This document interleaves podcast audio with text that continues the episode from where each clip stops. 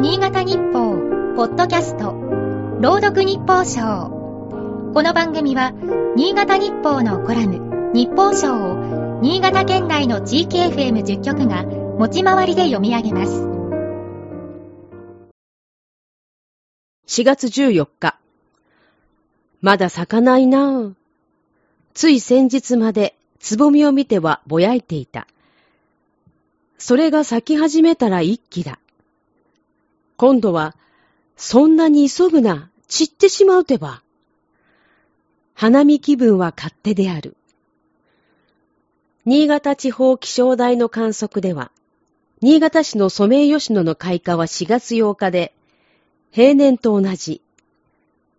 ところが、陽気続きで11日には満開宣言。平年より2日早まった。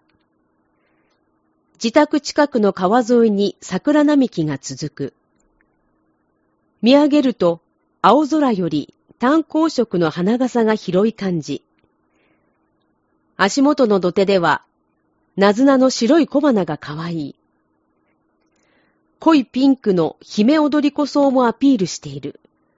でも今は上を向いて歩こうだ。鼻疲れしてベンチに座る。すると、座り心地どうらね、と声がかかった。近所に住む87歳の男性がニコニコしている。何年も川辺の休憩場所を掃除しているという。コンクリートのベンチは冷たかろうと、白木の板を敷いてくれていた。最高です。男性の父は川漁師だったそうで、ゆったり流れる川面を見ながら昔話に花が咲いた。筆者も30年ほど前までここで糸譲りに精を出していた。それが河川改修で鉄の矢板とコンクリートで固められた。わずかな足腹もなくなった。ほどなく糸よも姿を消し、今や絶滅危惧種である。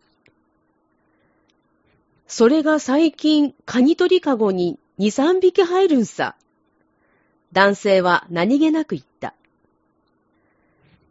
マリンピア日本海の担当に聞くと、それすごい朗報ですと声を弾ませた。